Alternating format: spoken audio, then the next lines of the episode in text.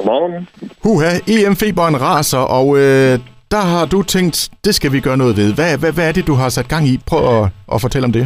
Ja, jeg ved måske ikke helt, hvad jeg har sat gang i, men øh, det kom jo på, at, øh, at Tilde Rudbæk fra Rudbæk Daily har kontaktet mig søndag og spurgt om øh, det her, vi havde late night på Faneø onsdag aften, og øh, om gaden nu ville blive tømt lidt før tid på grund af det her med fodbold og sådan ting, og det øh, tror jeg, hun er fuldstændig ret i.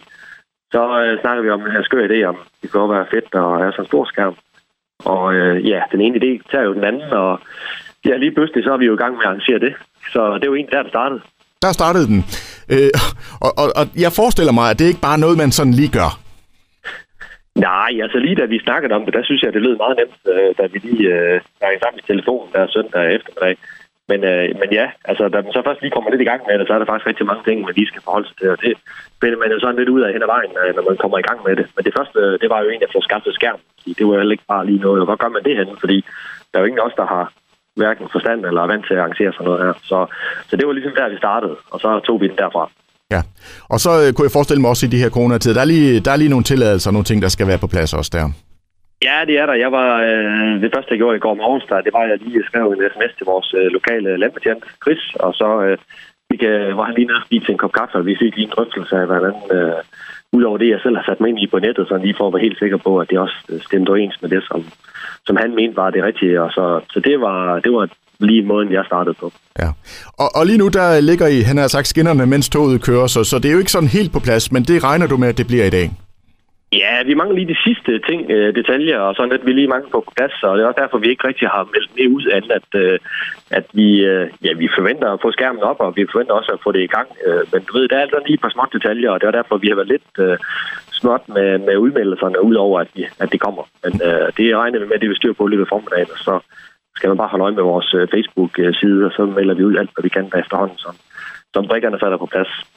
Ben, der er jo rift om, øh, om de her storskærmsarrangementer her. Hvordan i forhold til, altså der må jo maks være, så vidt jeg har fået, forstået 500, altså hvordan vil I, I styre det? Er det billetter, eller er det først til mølle, eller...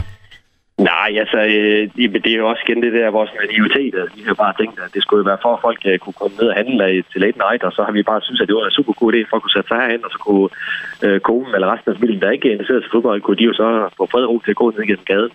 Så det er jo egentlig der, det startede, men jeg kan godt så sådan fornemme lidt på, jo mere vi kommer ind i, i, i det her, så, så bliver det måske lidt større arrangement, vi lige havde sådan, først havde forestillet os. Men, men altså, vores idé er jo, at øh, folk kan bare komme, og så kommer man ind, og der er plads til 500, og vi tæller folk ved indgang.